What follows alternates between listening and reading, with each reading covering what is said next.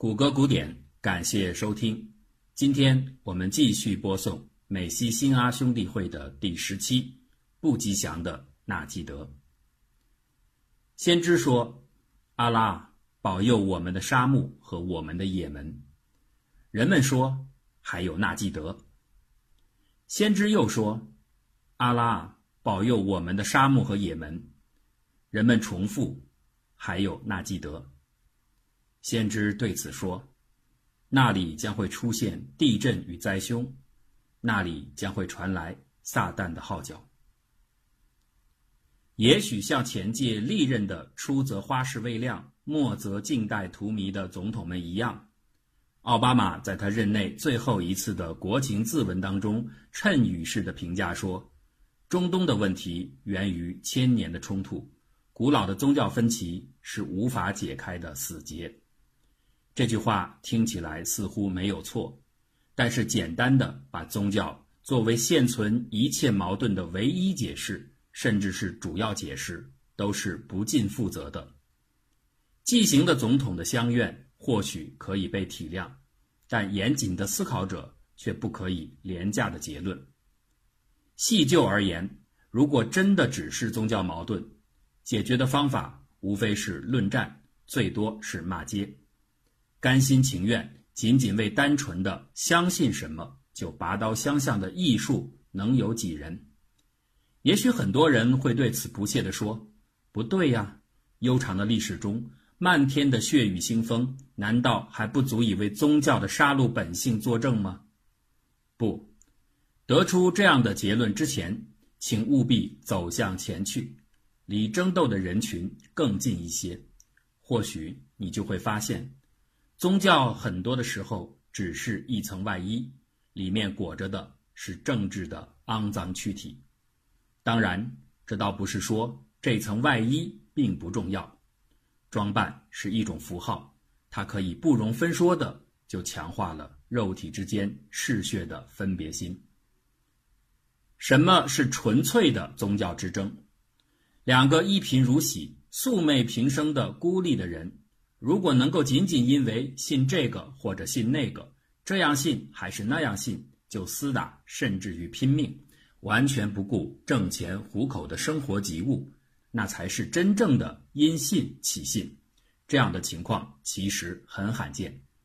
绝大部分的争斗，说穿了都是为了夙愿、血债、族裔、土地、金钱，各种形式的利益与历史沉淀的集体情节。这在本质上就是政治。中东的故事像一个万花筒，初看时是宗教的花影，但转筒的却是政治的手。这只手有太多根手指，每根手指想扭动的方向全部不一样，根根手指之间又敌又友，所以筒到底会怎样旋转，谁也无法预测。只有缤纷，或者说混乱。是唯一可期的必然。凡动刀兵者，政治也。沙特和伊朗互视为最大的敌人，双方塑造出的什叶派、逊尼派的对立，几乎像图腾一样刻印进两边民众的心中。现在已经很难解构出这近乎高墙般的心理对垒当中，哪些是因族群身份而加之于宗教。哪些又是因宗教的分野而强化了彼此的敌我认同？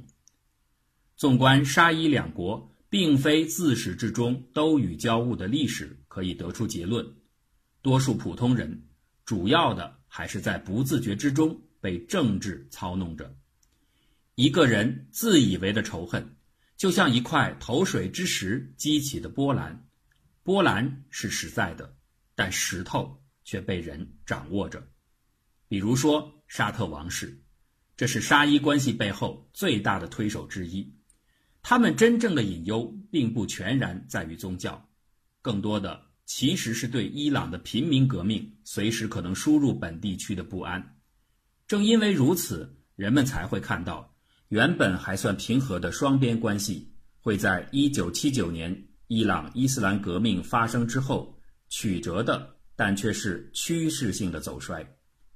假如宗教真的是不可调和的一切矛盾之源，伊玛目和瓦哈比的共存又不是一天两天，包括今天在内的漫长时间里，人们应该看不到双方事实上曾出现过的平静，甚至是和暖。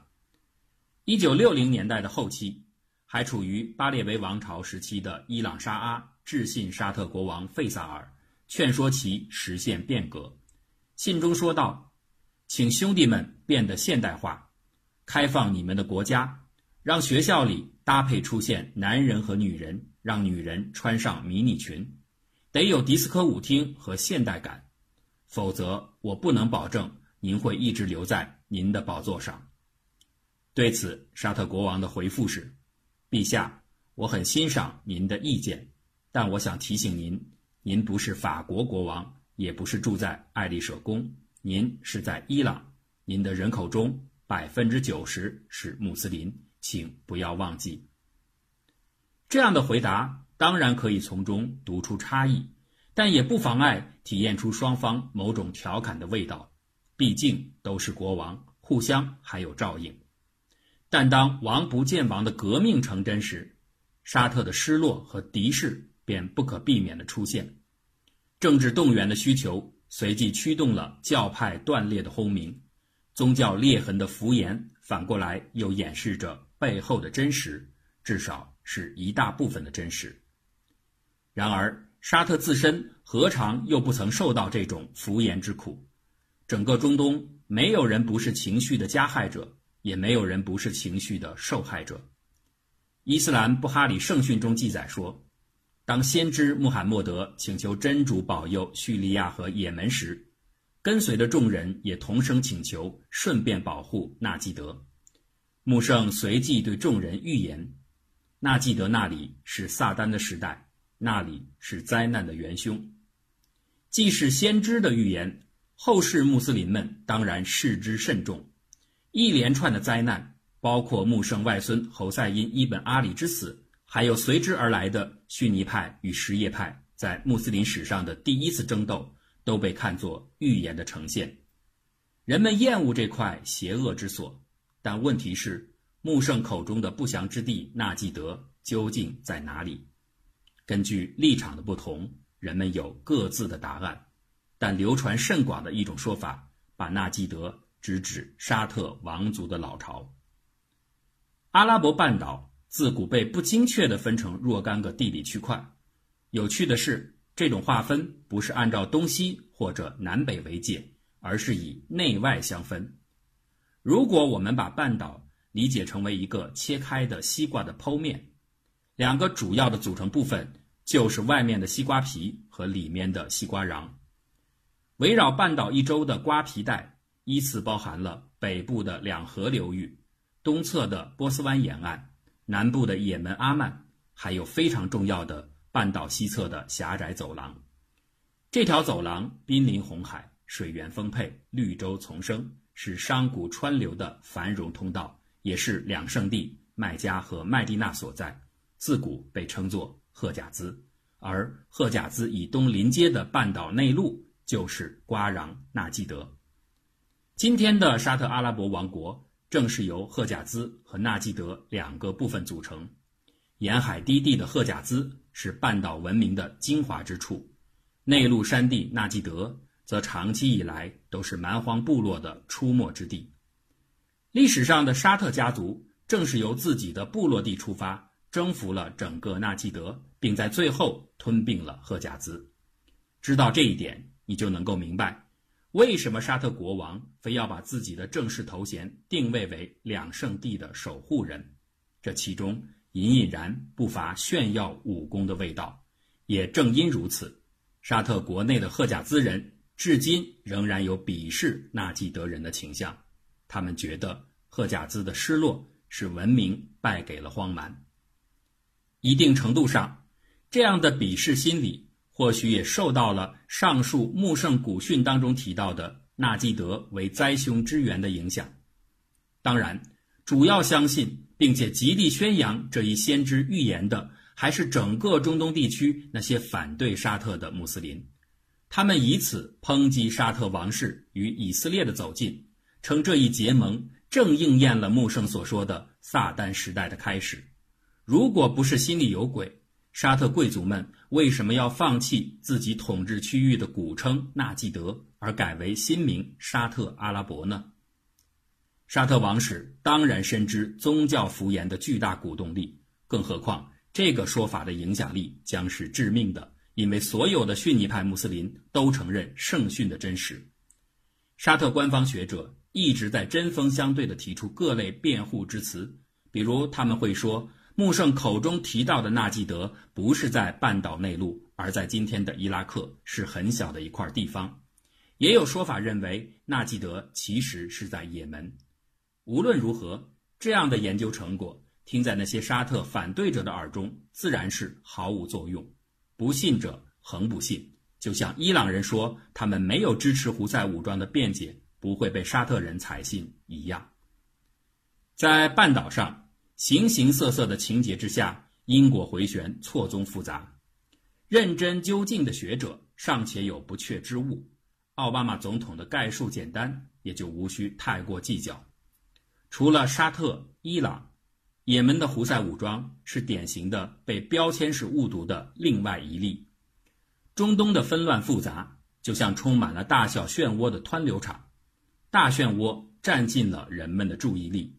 小的，但实际上或许要激烈的多的漩涡就会处在焦点之外。北也门和胡塞就是这样的小漩涡。二零一二年也门之乱爆发前的数年当中，这里发生了极为动荡的局势更变，但却鲜少有人注意。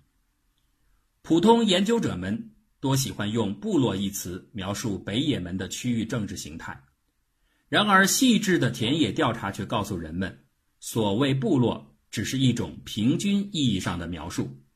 在这一带，事实上存在着数量众多、政体多样的不同群族，恰似一个微型但却更为复杂的联合国。每一个准部落单元在当地被称作恰普亚拉，它并不是单纯血缘意义上的社区，而更主要的体现为一种价值社团。不同的恰普亚拉之间拥有不同的价值体系，其中最主要的价值元素包括荣誉、行为规范、勇气和对弱者的保护等。如果不容易理解，可以将其简单的映射为现代社会当中的民族主义、道德伦理、国防军事和社会保障。恰普亚拉通过选举产生各自的首领谢赫。谢赫并不是能够杀伐决断、一言九鼎的人，他要通过组织所谓的长老会来协商族内事务，做出的决策也主要是通过其个人威望而非暴力机制加以推行。如果某一个恰普亚拉的谢赫或者长老们处事不公，族人可以自由地转会他处。公选公议和自由流动带给了这种古老的体系顽强的生命力。一直维系至今，而为了相互竞争，不同恰普亚拉之间也竞相发展出多样化的亚社区文化，这让这一体系的准确生态的确无法被用“部落”这样一个单一词汇所描述，或者读者可以将其类比为周天子时的列国天下，只是这个天下只有北也门的小小一隅。也门最北部的萨达地区几乎是古代也门的活化石。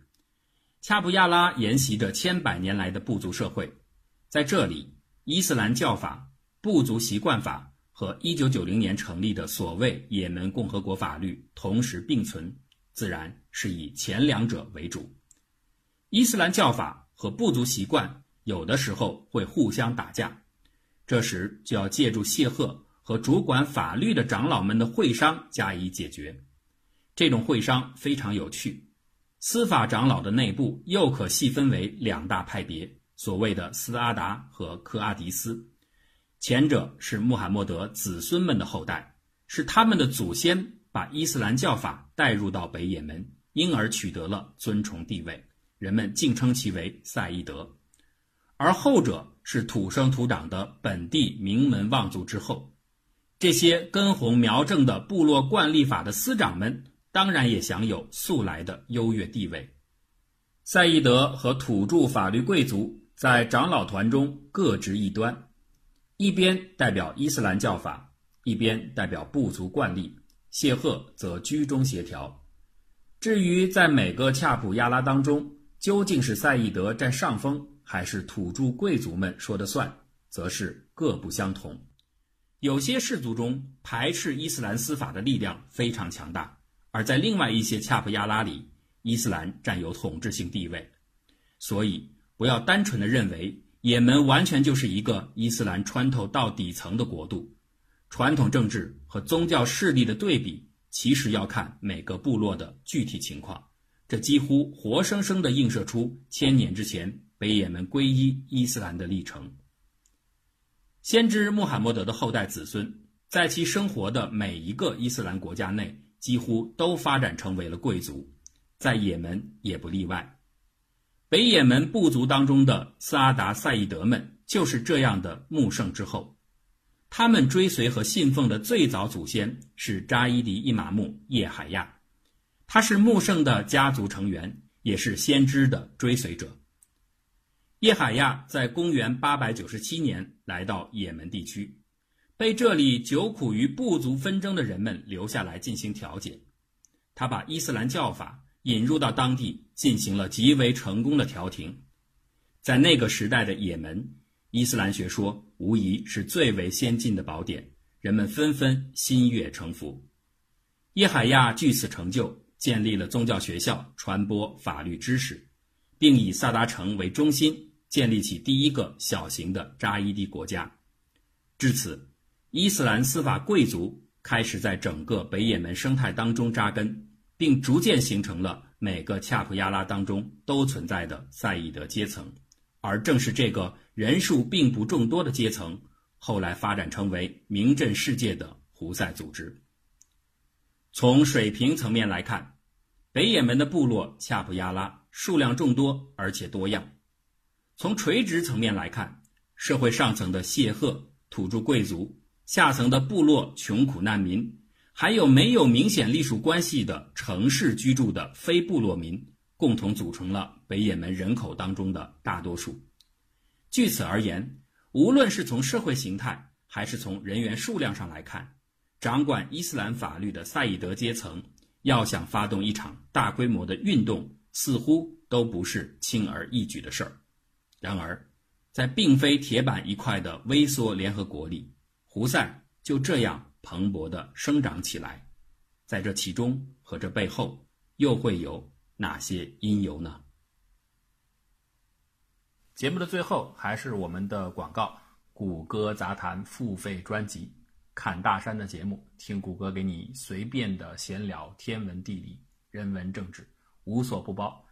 喜欢这样风格的朋友，欢迎来支持我们一下。大家可以加七九二二八七六六，由张果果来邀请和告知有关购买的事宜。也可以在微信公号每一篇文章图文的最下方有我们的二维码，大家扫码就可以购买。希望大家多多支持，感谢感谢。